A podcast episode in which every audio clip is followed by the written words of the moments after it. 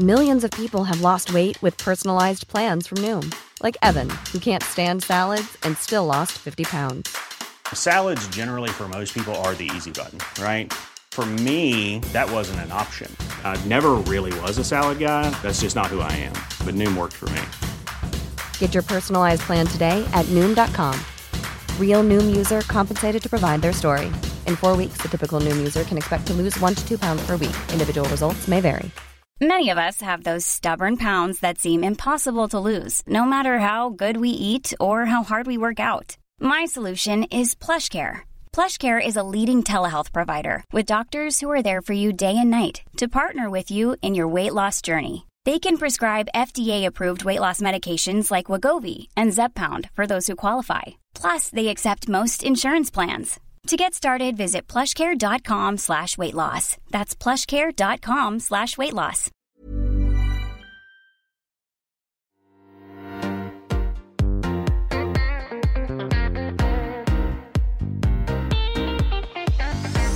Hi, everyone, and welcome to Confessions of a Debut Novelist with me, your host, Chloe Timms. This week, I'm talking to Rajasree Variyar about her contemporary novel, The Daughters of Madurai. Rajasree was born in Bangalore and raised in Sydney. She's an award winning short story writer, marathon runner, and self described history nerd, and she now lives in London. In this episode, we discuss how she was inspired by a shocking news story about infanticide which she remembered from her childhood, why her intense research trip to India made her complex characters more authentic, and finding a way to give agency to historically and culturally oppressed female characters. But first, here's Rajasree with an excerpt from The Daughters of Madurai. Madurai, India, 1992 almost two months before her conception. She does not exist, even in thought. Janani knew the minute the midwife placed her naked, squalling, soft as silk daughter in her arms that she couldn't lose this one. An image came to her mind, burying a bundle gone cold and still in the dirt by the young coconut palm. Her hands drew the hated little body closer. Tiny limbs moved in fitful pumps as Janani looked down into a face as round and purple as a mangosteen. The baby's mouth shifted over the swollen skin of her breast, and her plaintive wail died as she found the nipple and began to feed. Her minute fingers rested against the skin over Janani's heart. Janani watched her in the light of the oil lamp, her eyes trailing along each line of her body, trying to find something that made her less than perfect. Rock, my little peacock. The lullaby escaped through her lips, the first words she'd managed since that last pain riddled push. Hands were fussing around her, tender and papery. Kamala, the old, strong midwife who had delivered most of the rest of Usilampatti district over what seemed like centuries. Janani barely noticed until someone spoke. Give her to me. Pain and weariness turned what should have been a familiar voice into a half recognized echo. No, Janani tried to say. It stayed a tired whisper in her mind. She wanted to hold this new life for as long as she could. There was a rough fumble, nails scratching against her forearms, and the warmth of newborn, new drawn skin was gone. Her d- daughter began to cry again. The noise stuttered into existence like a steam engine's chugs. The door closed, muffling the sound. Hi, Rajasree. Welcome to the podcast. I'm really excited to have you on with me today to discuss your debut novel, Daughters of Madurai. Chloe, it's such a joy to join you today. Thank you for inviting me on. Oh, it's, it's so lovely to have you. Um, you before we started recording, you just said some lovely things about the podcast, so it is uh, a real pleasure to have you on with me today. Can you start by introducing your novel, Daughters of, Daughters of Madurai, for us, and tell us what it's all about? Yes, of course. So, Daughters of Madurai is a uh, dual timeline novel um, that tracks the relationship between a mother and a daughter. Uh, Janani um, is a young woman um, in sort of early 90s uh, South India. Um, she is the mother of a, a, daughter and she's pregnant again, and, and she will do whatever it takes to save um, save the life of her unborn child.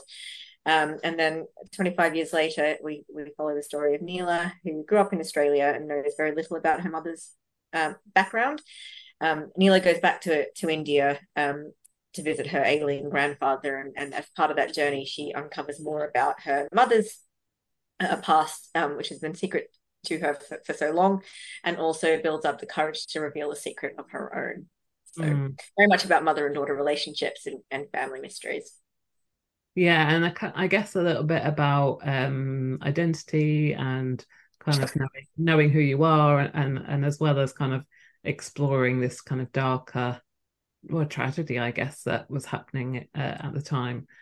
Your I, I found the the kind of genesis of this novel fascinating because i i read that this this novel began life way way back. Uh, when you watched a news program that kind of stuck with you from childhood can you tell us about that and and kind of had you been thinking of this idea for, for many many years how did it all begin yeah, um, great question. I, it's it's really funny because I've um, always wanted to be a writer, and you know, I've read um, as many writers do uh, most of my life, and read a lot of fantasy. And so when I started writing, it was actually um, fantasy that I was dabbling in for a novel. But when I thought about a story that would really sort of resonate with me to write, um, it came back to this moment uh, when I was about nine or 10 years old and I was watching a news um, segment with my parents. And essentially, it was a, a, case of female infanticide in Bangalore, which is where I was born in Bangalore, South India. And at that age, I remember my mum saying something like, um, Bangalore, that, you know, that that's where you were born. Um, and what the, the thought that really struck me was that could have been me, that little girl. Um, I, I was a little girl born in Bangalore and, you know, this little girl born, you know, a few streets away from where, where I once lived, had been murdered because she was a girl. And that really struck me. I think from from that age on, I was always passionate about sort of women's and children's rights. And um, when I thought about a novel, I was like, I really wanted to explore this complex emotion I had around female infanticide, what it was about, what caused it. I mean, it just seems like such an unthinkable action to to kill your own child um, and and simply because of their their sex is just you know, it just blew my mind. So I think for me to write this novel, it was it was almost a bit of a um, scratching a selfish need to understand understand more about it and delve into the research and um, yeah, that that's what I had a chance to do. Mm. Yeah, it's funny, isn't it? How sometimes there are these topics that are really emotive somehow to you that then stay with you for years and years and and like you said you kind of kept coming back to it and and although you were interested in or read a lot of fantasy it was somehow not quite connecting until you found this topic how do you then I'm, I'm intrigued to to know whether you've kind of half written a novel or tried writing novels before this yes yeah yeah no i do have a first draft of an epic fantasy novel somewhere on this laptop somewhere. um, yeah, I mean, at some point, you know, I'd love, I'd love to explore fantasy because I do think it's a fascinating genre. But I think I've always, um, I've written a lot of short stories in the past as well, and I've always used writing as a way to sort of express my emotions around certain social issues. I feel like I can't. Sometimes you feel help, helpless about around you know certain things that you're really passionate about. Writing, I think, is a way for you to like process that emotion. Um, so yeah, I mean, I think it, I loved writing The Daughter's Mother. I loved exploring um, this very um, emotive social issue that was so close to me. Um, I've done it before, so you know, it's it's a genre I think I'd like to keep writing as, in as well. Mm, absolutely. I wondered whether, because obviously the, the the kind of initial spark of the idea came from um, you know the, this very dark topic. And i wondered whether you'd because this novel is a dual timeline i wondered whether you had always envisioned it that way or whether you'd once kind of just focused on the kind of historical side um, and not had a kind of present day strand uh, yeah, a great question. And yes, initially I had just looked at following Janani's storyline. And actually, I think it's quite interesting when you're writing about um, sort of current issues. Um, that there is sometimes this urge to almost save the world when you're writing it. You're almost trying to, through your writing, almost find out how you can solve the issue. And, mm.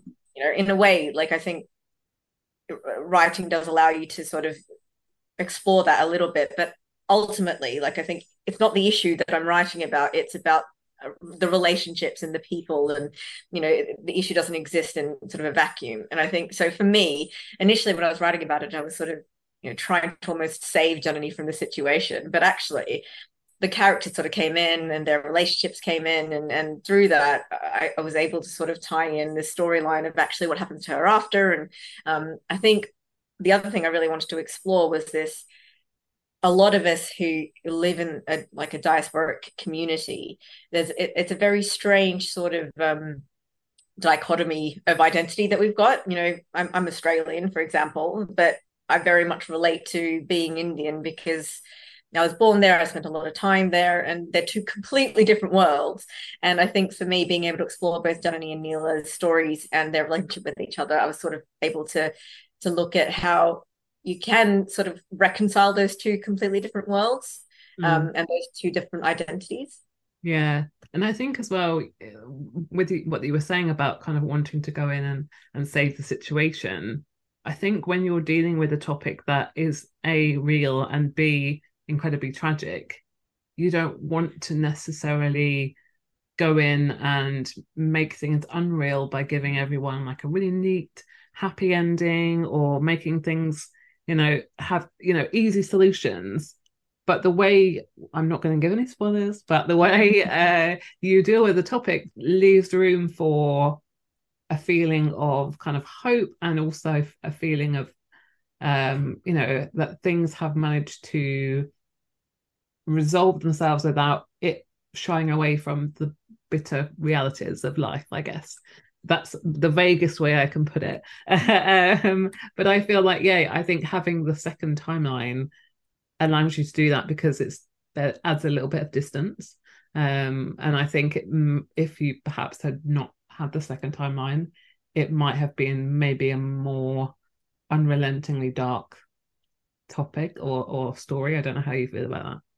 Yeah, no, you know what? Yes, you're spot on.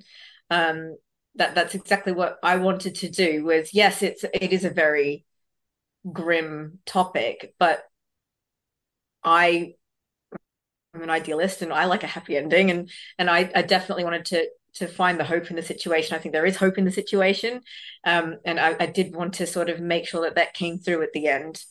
Um, and then the distance is, yeah, again, it, it is so important to have that there. To that sort of it, it's not all about the grimness of the issue. And I think when I went to India, and I think we'll talk about this a little bit later, when, and when I went to India and spoke to um, the communities there, um, amongst whom you know this practice still still exists today, um, what I found was that that hope is there. You know, the, these people are lovely people, warm people who are living lives in which they they have fun and they laugh and they love.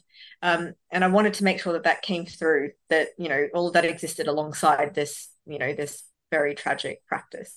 Mm. Okay, so let's go back to that topic then, because I know you spent a lot of time uh, working for a charity there, and that must have massively helped writing this novel. So tell us how that fed into uh, your writing? Yeah, absolutely. So I wanted to learn more about the issue, and I uh, sought out a, a charity in, in um, South India, um, and I found that there are a few villages in the district of Madurai that where this this practice became endemic. Um, sort of, we, we don't really know how long it it has existed for because you know families just don't talk about it really, but definitely sort of throughout the 20th century. And it was uncovered sort of in the ni- late 1980s. Um, there were essentially like five or six different sort of um, villages where, where this was taking place. And one of one of the um, villages is quite close actually to where some of my family, my family from Kerala, but uh, um, some of them actually moved to to Madurai um, uh, three or four decades ago. And and they they live very close to that area. So actually, when I when I went there, I, I identified this grassroots organization um, run by two sort of local people who look to sort of empower women and girls and look to fight the causes of the, the, the endemic causes of female infanticide which is cultural, it's economic, it's social. So trying to sort of take a, a three pronged approach to sort of stamping it out essentially. So I was able to stay with stay with my family, visit my family, and and spend some time with this organization, shadowing them and understanding sort of how they go about um, what they do in, in tackling the issue. But also, real I was really fortunate to they took me to meet families where um, who, who, had been practicing female infanticide, and um, I was able to speak to them and get their views on the practice. And I think, I mean, that was just so so helpful. I think for me, I went there and they were so similar. I mean, their lives were very different because these more rural people, so a lot of their um, uh, family were involved in agriculture and other sort of more subsist- subsistence living. But you know, it's like culture and the and the religion and um, it was all similar to you know what I'd experienced with my family. So I, I definitely found sort of a, an element of relatability there, but also I was able to sort of really understand why the practice was occurring and why it was so difficult to break. Um, I was able to understand sort of, you know, the systemic sort of degradation of women and, and like their status in society meant that you had this like vicious circle of mother-in-laws treating daughter-in-laws dreadfully and a lack of value on women. And the fact that you know un- until sort of recently the last 20 30 years women couldn't open a bank account in their own name. They were completely dependent on their husbands. They obviously the family name passed down from um, father to son. So women just didn't exist in the historical record. It's like they weren't there. Um, and then obviously because of this, there was this, you know, fundamental value on having a son. Um, sons also were the ones to perform the funeral rites. So if you didn't have a son, it was essentially as though you couldn't reach enlightenment. You couldn't reach moksha because you didn't have a son to perform your funeral rites. So all of this was just just built in culturally and trying to tackle all of that um, was it was really difficult, you know, um, mm. quite difficult to sort of, you know, deal with from within. So I was really able to understand that when I was there, and I was able to write about it. I think a lot more sympathetically, and hopefully a lot more realistically, authentically than I would have done if I had not visited and spoke to these these families. Mm, absolutely, that was one of the questions I had for you as well, because I think if you're just given or that topic to to kind of think about, you automatically take a stance of this is horrendous, you know, it's tragic, it's awful, which it is. But I think what your novel explores, like you say, is the reasons why. And and one of your characters is Janani's mother-in-law, who mm-hmm. I guess is is is we'd see her if you want to be black and white about things as the kind of uh, more of the villain of the piece. But for you as the writer, you have to empathize with her otherwise you don't write her authentically. So i mean i'm sure there's a lot of readers that would you know completely take against her but do you did you have to kind of spend time wrestling with her motivations and who she was to kind of make her as real as possible? Uh, yeah absolutely. And it took time because i think initially i i mean you, you're right. It is difficult to think of that situation as not black and white. I mean, it just seems awful to um to, to practice female infanticide. So initially, it was it, it, was quite easy to write her as a villain, particularly because I'm writing from Janani's point of view, and then for her, um, you know, Vandana is is the villain, but I'm also, you know, the narrator and the author. I, I need to sort of make sure that she comes across as sympathetic in a way. And I think again, that sort of idea of generational trauma and you know the abused becoming the abuser is it it exists in many other contexts, not just in this one. And I think um, tapping into that a little bit made it a lot easier for me to think about sort of how did Vandana get to where she is, and think about the fact that, but for a twist in circumstance, that could be Janani replicating the same behavior onto her own in like mm. you know children-in-law daughters-in-law. So um that that did make it easier. And you know, I, I met women um when I was there who had practiced female infanticide, who had had it inflicted upon them, who had had fem- like female members of their own family, like actively coming after their babies um, to take them away and, and kill them, and you know trying to understand why this was happening, I think um, really helped me sort of shape Vandana's character. Mm, absolutely. I want because I haven't asked you yet about your two leading ladies. I just want to touch back on them for a second. Um, obviously, we've talked a little bit, little bit about Janani, um, and she. I wondered what it was like to kind of write a character who is very oppressed within her society and within her family, even. But you don't want to make her this kind of passive character. You want to make her active and you want to kind of give her strength and agency and bravery. How hard is that to do when everyone around her is quite controlling? It was really hard to do. it was really hard to do. And I needed to try and ensure that, as you said, things did not just happen to her because th- that is often the case. Um, it, it, can be very difficult when you're in this circumstance to, to find ways to um, assert your agency. Um, so I had to really, you know, ensure that the cast of characters around her were what enabled her to allow her to express some level of freedom.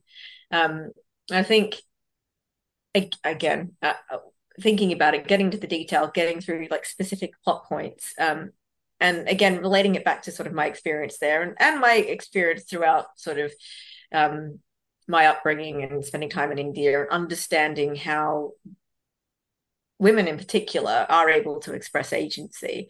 I think there is very strong relationships that Not everybody is controlling. There are these relationships of strength and friendship and love. And I think um, characters like Kamala the midwife, who acts almost like, like a surrogate mother and advisor, and, um, Shubha, who is is you know that best friend, the sister, providing that strength, and then obviously um, Sanjay and his family.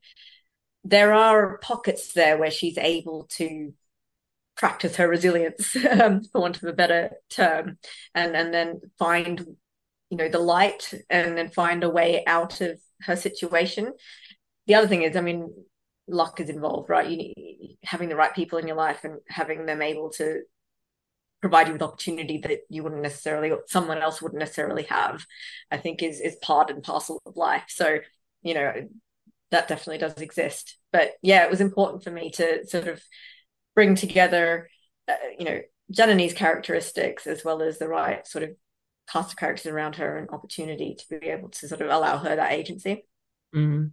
And what about Neela then? How did you create her character?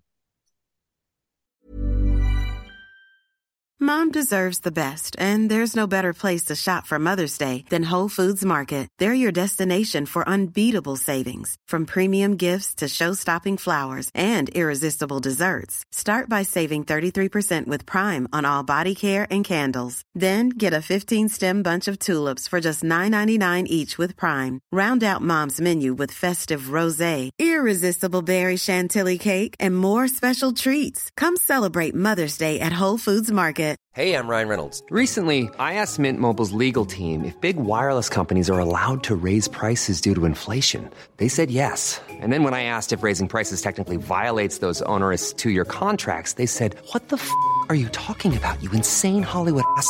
So to recap, we're cutting the price of Mint Unlimited from $30 a month to just $15 a month. Give it a try at mintmobile.com slash switch. $45 up front for three months plus taxes and fees. Promo for new customers for limited time. Unlimited more than 40 gigabytes per month. Slows. Full terms at mintmobile.com. Hiring for your small business? If you're not looking for professionals on LinkedIn, you're looking in the wrong place. That's like looking for your car keys in a fish tank. LinkedIn helps you hire professionals you can't find anywhere else, even those who aren't actively searching for a new job but might be open to the perfect role. In a given month, over 70% of LinkedIn users don't even visit other leading job sites. So start looking in the right place. With LinkedIn, you can hire professionals like a professional. Post your free job on linkedin.com slash people today. There's never been a faster or easier way to start your weight loss journey than with PlushCare. PlushCare accepts most insurance plans and gives you online access to board-certified physicians who can prescribe FDA-approved weight loss medications like Wegovy and Zepbound for those who qualify. Take charge of your health and speak with a board-certified physician about a weight loss plan that's right for you. Get started today at plushcare.com slash weight loss. That's plushcare.com slash weight loss. plushcare.com slash weight loss. Yeah, I mean, I think a lot of Neela is is definitely drawn from my background. I'm a runner. Um, I grew up in Western Sydney, so there, there's a bit of that. Um, a lot of my uh, friends from Australia will also point out the fact that there is a scene in Cargo Bar, which is um notorious uh, nightlife uh, place in Sydney Harbour. So there a, a bit of it definitely drawn from my own background. But then again, like I think the just natural extrapolation of Janani moving with this young child to Australia and how she finds her feet and finds her identity in what is a very multicultural city. Sydney is very multicultural, and um, just how how you would then move from that to sort of questioning your background. I think a, lo- a lot of people when you are going through childhood you don't it just happens to you you know you, you don't necessarily sort of question where you came from or your parents behavior and, and why they act the way they do and then there's that point in life particularly when you're starting to make significant life choices where you wonder why your parents have acted the way they do and i think getting to that point in her life where she's actually like really questioning um, her her background it was quite interesting to explore um, and sort of unpacking her relationship then with her mother. Mm. You talked a little bit about Sydney then, and I mean both both aspects of your um, one aspect of your writing, which I thought was beautiful, was your the way you write setting and location, and you balance it so well because it's not like you have you know reams of description about a place, but it, it feels very active and very real, moving around your characters. So how did you achieve that to kind of make it fit around the story rather than the story fitting around the the setting descriptions. Um, thank you. That's really lovely to hear. I, I, think just to touch on that point, like I think you know I've got some lovely feedback from readers, and for me, always it's particularly people from an Indian background or who live in India in South India and say it comes across as so authentic. I'm like that's that's amazing because I didn't I, I didn't live in India, so for me it was very important that it came across as authentic. So thank you. Um, uh, to be honest, I think there's one of my lecturers probably at UEA who mentioned like when you are writing a character story, you should draw the setting as they would see it. So I think, you know, really getting into the minds of the characters and the experiences that they're going through certain scenes and identifying what about those what the specifics about a, scene that are important to them and relevant to them and making sure i'm bringing those out in in detail i think was a really good way for me helpful way for me to think about it so i tried to do that as much as possible and make sure that you know it was at relevant points during a character's journey through a particular scene that i was able to sort of you know, bring out the setting um, mm I'm glad it came across well though. I'd love to go back in time and touch on your writing journey from your beginning to now. And I know you mentioned UEA, and I know you did a creative writing. Uh, was it a master's you did there? Yes. Yeah. yeah. So, at what point in your life then did you decide to kind of? I guess we use often use the phrase, don't we, like take writing seriously? But how did it become? How did it go from being a hobby to something you really actively pursued? Yeah, so I sort of fell in love with writing um, when I was at high school, like I think a lot of writers probably did. And um, but then obviously um, I have South Asian parents, and um, I'm the eldest child as well. So it was very much about serious career first, serious career in quotation marks first. Um, so I, I, went to university and studied finance and all of the practical things, and and got a job in insurance. But I always wanted to be. A, from from my teenagers wanted to be a writer so um, during sort of my first years of work, I was um, doing courses with the Australian Writers Centre. I was, I was based in Sydney at the time. Um, and then when I moved over to London um, about eight years ago now, I it was very much sort of the young Australian jump on the youth visa, come over to work and travel and live the London lifestyle. And the move meant that I wasn't doing very much writing. I'd already started actually. I just started writing the very first draft of what would become the Daughters of Madurai at the time, and um, it, I just didn't do any writing for about a year and a half, two years, and and at that point I was like, well, I could either can you know do a bit of additional study in like another career path and and go down like sort of the corporate world, or I could see if I could get into UEA and and do a, a writing masters. And I heard a couple of authors Natasha Pulley in particular talk about um, UEA masters and, and she loved it and I love I love her writing. That's what made me look into the course to begin with. And I was like, I'll apply. Um, and actually, if if I do get in, it almost gives me license to focus on my writing. You know, I think otherwise, and a lot of writers will, will say the same thing. I'm sure Chloe, you felt the same thing. When you start out, you feel like you're writing in a void and nobody cares you know who cares that you're writing it feels like there's nobody holding you to account um, and for me doing the masters was very much sort of the required you know accountability and the discipline needed to actually take my writing seriously um, so that's what i did and i really enjoyed it i did it part-time alongside working full-time and it was absolutely insane. It was it was uh, you know it was tough but i really enjoyed it. And um you know that's sort of where the the you know the i guess the novel um in its close to its current form was completed. Oh wow. I was going to say then you do sound mad doing the course part-time and working full-time at the same time. Uh, and i know you've got a lot on your plate at the moment anyway so for you i mean i guess at the moment your kind of writing life was changed a little bit but for you um what would be kind of like a ideal writing day?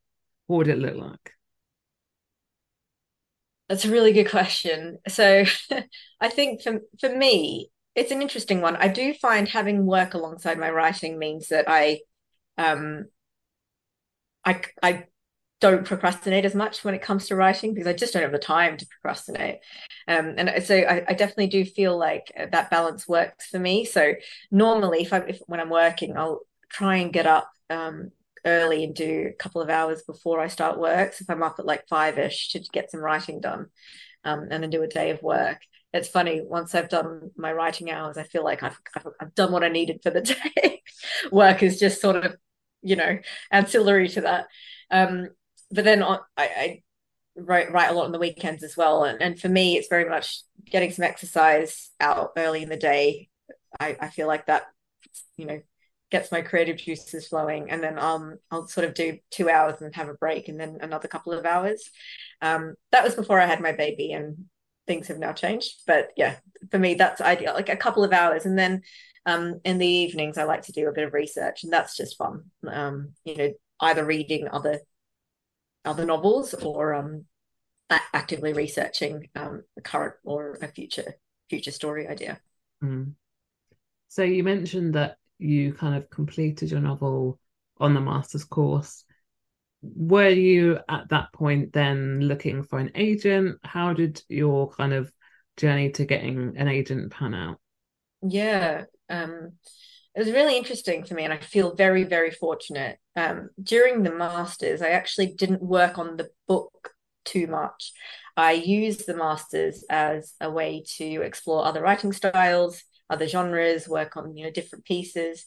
And then um, uh, UEA allows us to um, essentially publish an anthology um, of about 10,000 10, words, might be slightly less than that actually, um, across the sort of the cohort. And that then goes out to um, a, handful of agents who work with UEA um, and and from that actually I was contacted by by an agent who was interested in reading more. So I sent her the first 10,000 words and, and then she wanted to read the whole novel and I was like well I better write it then.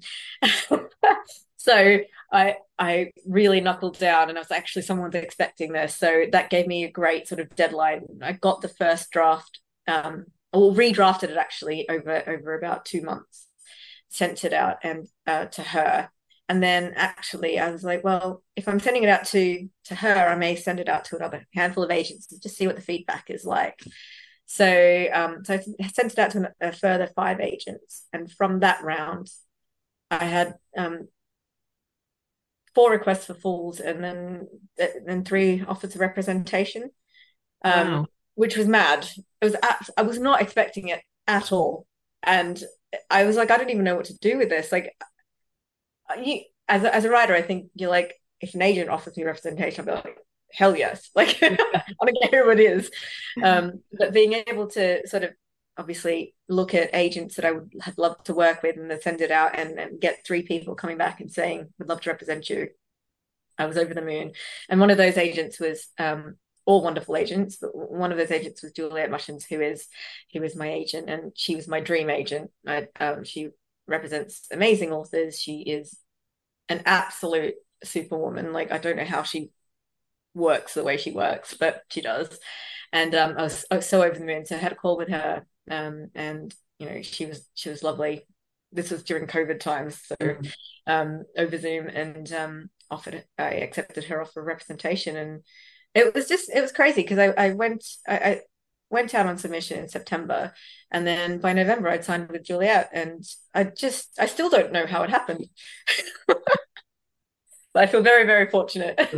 no, absolutely, um, talent, absolutely. Your your writing is is beautiful, and I'm sure that really captured her attention. Also, because like I mentioned to you before we started recording, it's a really unique story, and I think that's what people are looking for. Really, I think it's stories that we haven't heard before. Um, I wanted to ask you a question. Obviously, um, we won't discuss who the other agents were, but I wondered how you kind of made up your mind. I mean, Juliet was your kind of dream, but what was it you were kind of thinking about and looking for in the kind of that when you were kind of deciding about agents? Because obviously you had that initial interest.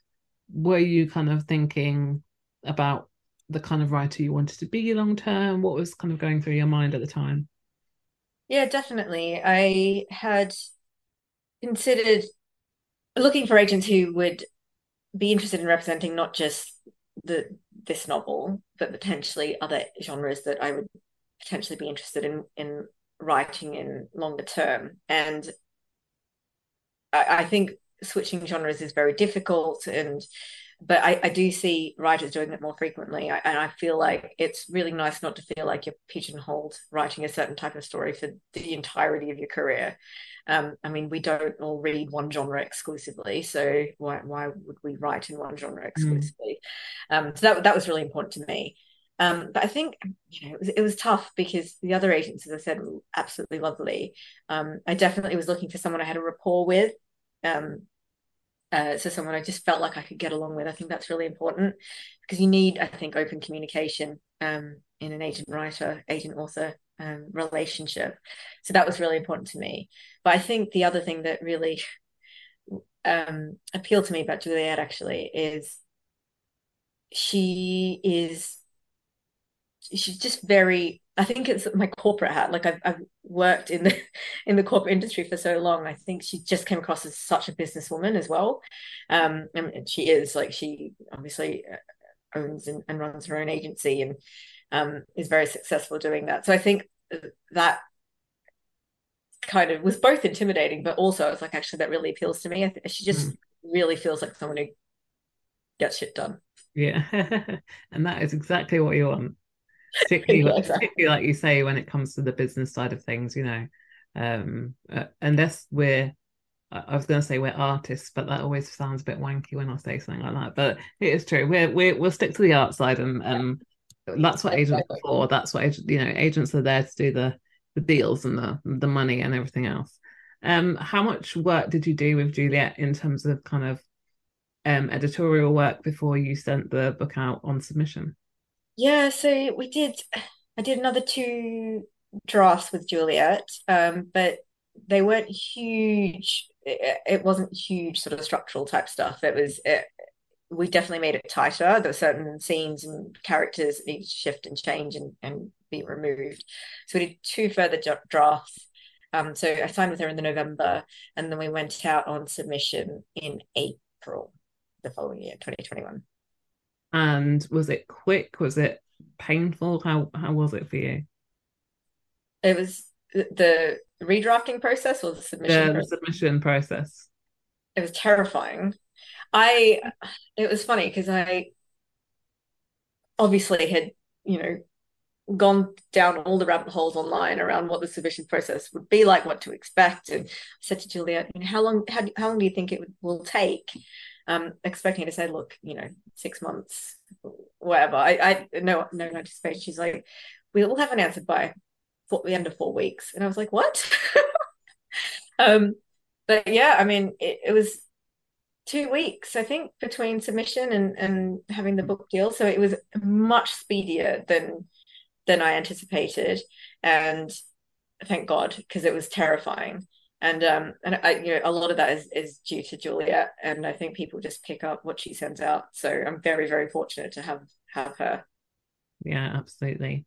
So we talk quite a lot about the kind of ups and downs of of being published and being a debut and I wondered, is there anything that you kind of wish you'd known before, or wish you'd known kind of almost the day you signed your book deal, um, that you kind of wish you could go back in time and say to yourself, like, it's going to be all right? Or what what advice would you have given to yourself, and what advice can you give to uh 2024's debuts that are just about to uh, go out into the world? I I think probably the a couple of things. So one, if you feel uncomfortable about anything about anything, speak to your agent. Your agent is your biggest champion. Have the conversation with them.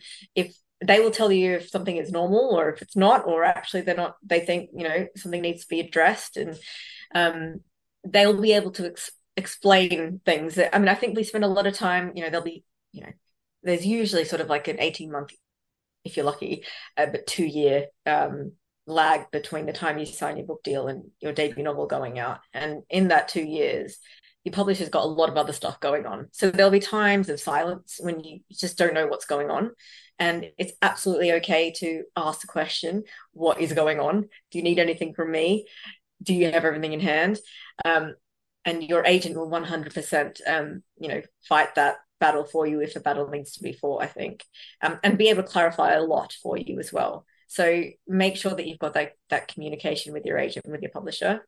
Um, and then I think probably the other thing is it's very difficult, but ultimately there's a lot of this is out of our control, like particularly when you've got the book deal. Like you can definitely look into what you can do in terms of self promotion and, and, marketing and all that sort of stuff. But ultimately, I mean, you said it before, Chloe. we're the we're the artists, we are the writers, and and our speciality here is is really it's the writing. What we want to be doing is the writing. So I I think ask the questions of of the you know industry professionals, the agents, and, and the publishers, and focus on the next thing. I mm-hmm. think the, the best thing that we can do to help our careers is to keep writing. So, you know, for me, okay, the book is out there, it's doing what it's doing. This process happened. Um, but you know, I all I can do really to make sure that I have longevity in my writing career is to keep writing. So just focus focusing on churning out, churning out the next I say churning out. Right now doing a lot of churning. So um, doing what you can to enhance your writing career. So if that's reading, if that's research, and if obviously the writing um, as much as you can, I think try and focus on that. Mm, absolutely easiest easier said than done. I think we would all agree, but 100% the only thing we can do is write really at the end of the day um, yeah. and hopefully write better books as we keep going um, so on yeah. that note finally i'd love if you could give us a little teaser about what you're working on next yeah absolutely um, so i am working on uh, my second novel which is a um, contemporary fiction. Um, again, family secrets, family relationships. But this one, w- what I'm exploring is the um, perception of mental illness in South Asian society, particularly, you know, sort of framed by one um, South Indian family.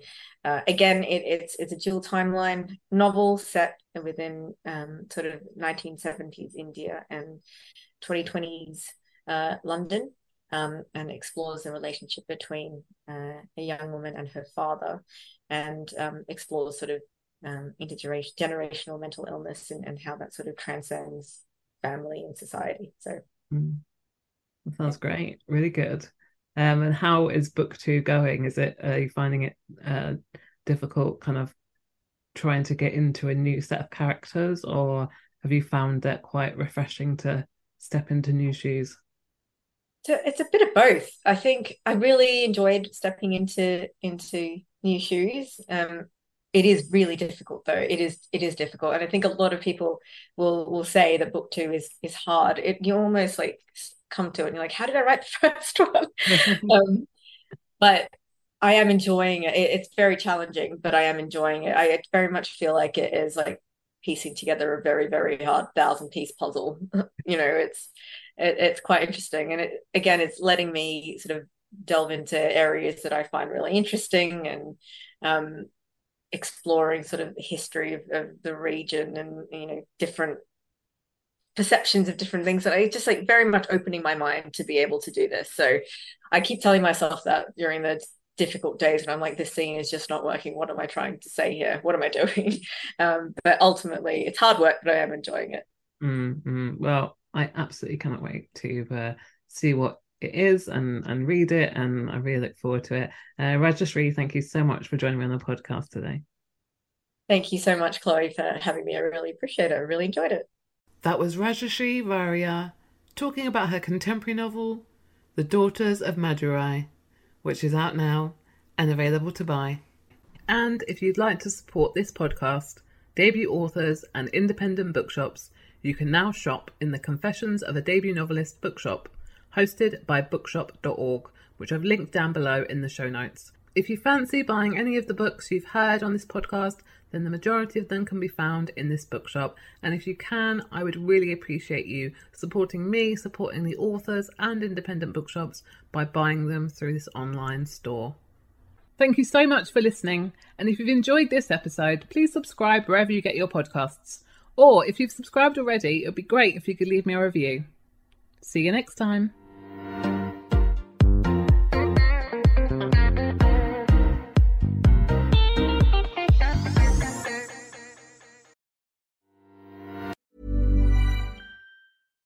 Deserves the best, and there's no better place to shop for Mother's Day than Whole Foods Market. They're your destination for unbeatable savings, from premium gifts to show-stopping flowers and irresistible desserts. Start by saving 33% with Prime on all body care and candles. Then get a 15-stem bunch of tulips for just $9.99 each with Prime. Round out Mom's menu with festive rosé, irresistible berry chantilly cake, and more special treats. Come celebrate Mother's Day at Whole Foods Market. Hey, it's Paige DeSorbo from Giggly Squad. High quality fashion without the price tag. Say hello to Quince. I'm snagging high-end essentials like cozy cashmere sweaters, sleek leather jackets, fine jewelry, and so much more. With Quince being 50 to 80% less than similar brands. And they partner with factories that prioritize safe, ethical, and responsible manufacturing. I love that. Luxury quality within reach. Go to quince.com slash style to get free shipping and 365 day returns on your next order. Quince.com slash style. Planning for your next trip? Elevate your travel style with Quince. Quince has all the jet setting essentials you'll want for your next getaway, like European linen, premium luggage options, buttery soft Italian leather bags, and so much more. And is all priced at 50 to 80% less than similar brands. Plus, Quince only works with factories that use safe and ethical manufacturing practices. Pack your bags with high-quality essentials you'll be wearing for vacations to come with Quince. Go to quince.com/pack for free shipping and 365-day returns.